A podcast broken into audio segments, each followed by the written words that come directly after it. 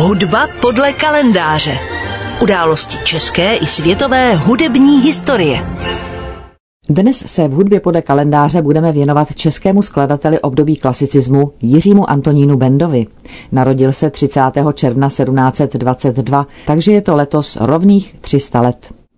Jiří Antonín Benda, mladší bratr skladatele Františka Bendy, se narodil ve Starých Benátkách a studia absolvoval u piaristů v Kosmonosích a u jezuitů v Jičíně.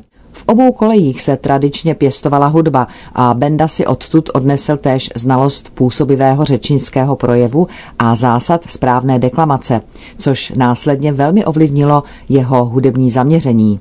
V roce 1742 se odstěhoval do Berlína, kam byl pozván i s rodiči, pruským králem Friedrichem II., velkým obdivovatelem jeho bratra, skladatele a houslového virtuóza Františka Bendy. Jiří Antonín tu působil jako houslista a v roce 1750 se stal kapelníkem durinského vévody Friedricha v Gótě. Ten ho roku 1765 poslal na půlroční studijní cestu do Itálie a Benda se tu seznámil s moderní operou, díly Glucka, Paisiela, Pucciniho či Traeta. Jeho díla z této doby tedy nesou zřejmé stopy inspirace italským operním stylem a dalším zdrojem inspirace, zejména v koncertní tvorbě pro čembalo, mu byl Karl Philipp Emanuel Bach, se kterým udržoval Benda přátelské vztahy. Roku 1770 získal Jiří Antonín Benda titul ředitele kapely.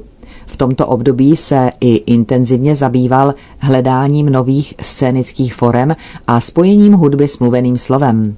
Inspiroval se myšlenkami a dílem Žána Žaka Rousseau a velký vliv na něj měla též atmosféra osvícenectví a nových uměleckých proudů v literatuře.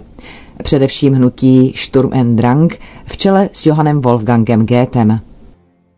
V Gótě Jiří Antonín Benda pobýval až do roku 1778, kdy se pokusil ve Vídni získat místo kapelníka u německé opery, kterou chtěl zřídit Josef II.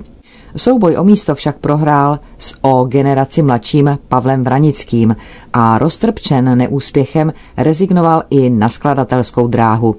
Vrátil se do Durinska, kde získal penzi a zbytek života pak strávil putováním z místa na místo a věnoval se četbě a filozofickým úvahám. Není bez zajímavosti, že byl také členem zednářské lože. Jiří Antonín Benda zemřel 6. listopadu 1795 v Saském Batké Stricu. Význam Jiřího Antonína Bendy spočívá především v oboru melodramatu, jehož byl de facto zakladatelem. Tuto hudební formu prezentují zvláště jeho díla Ariadna Nanaxu a Médea. A právě z prvně jmenovaného díla melodramatu Adriana Nanaxu teď v hudbě podle kalendáře zazněla úvodní část.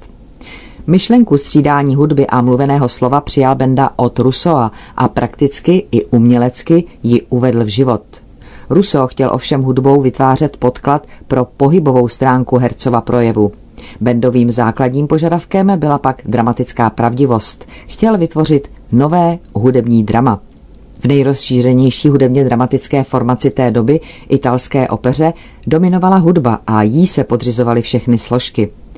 Průkopníci nových uměleckých směrů ovšem usilovali o vývoj směrem k větší životnosti, k realismu a právě Benda udělal ten nejradikálnější krok – spojil hudbu a slovo takovým způsobem, aby slovu byla v největší možné míře uchována jeho sdělovací schopnost a úkolem hudby bylo podporovat dramatický účinek textu.